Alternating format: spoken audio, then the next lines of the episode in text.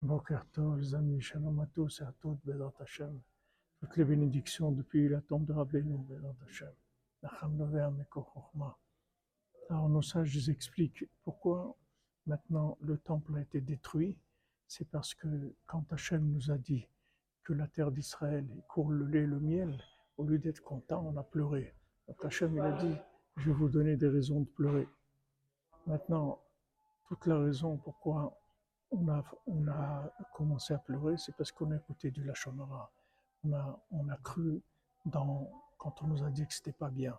Donc la réparation, c'est de faire attention, de pas écouter du Lachonara, de pas croire dans le Lachonara. Que même si on nous dit sur nous-mêmes qu'on n'est pas bien, sur les autres, quoi que ce soit, il faut pas y croire. Il faut croire dans le bien.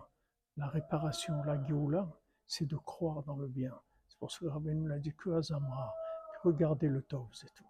Et si on regarde le bien, c'est sûr qu'il y aura la reconstruction du temple. Très très rapidement, Bezrat Hashem. Shabbat Shalom, que des bonnes nouvelles les amis, portez-vous bien.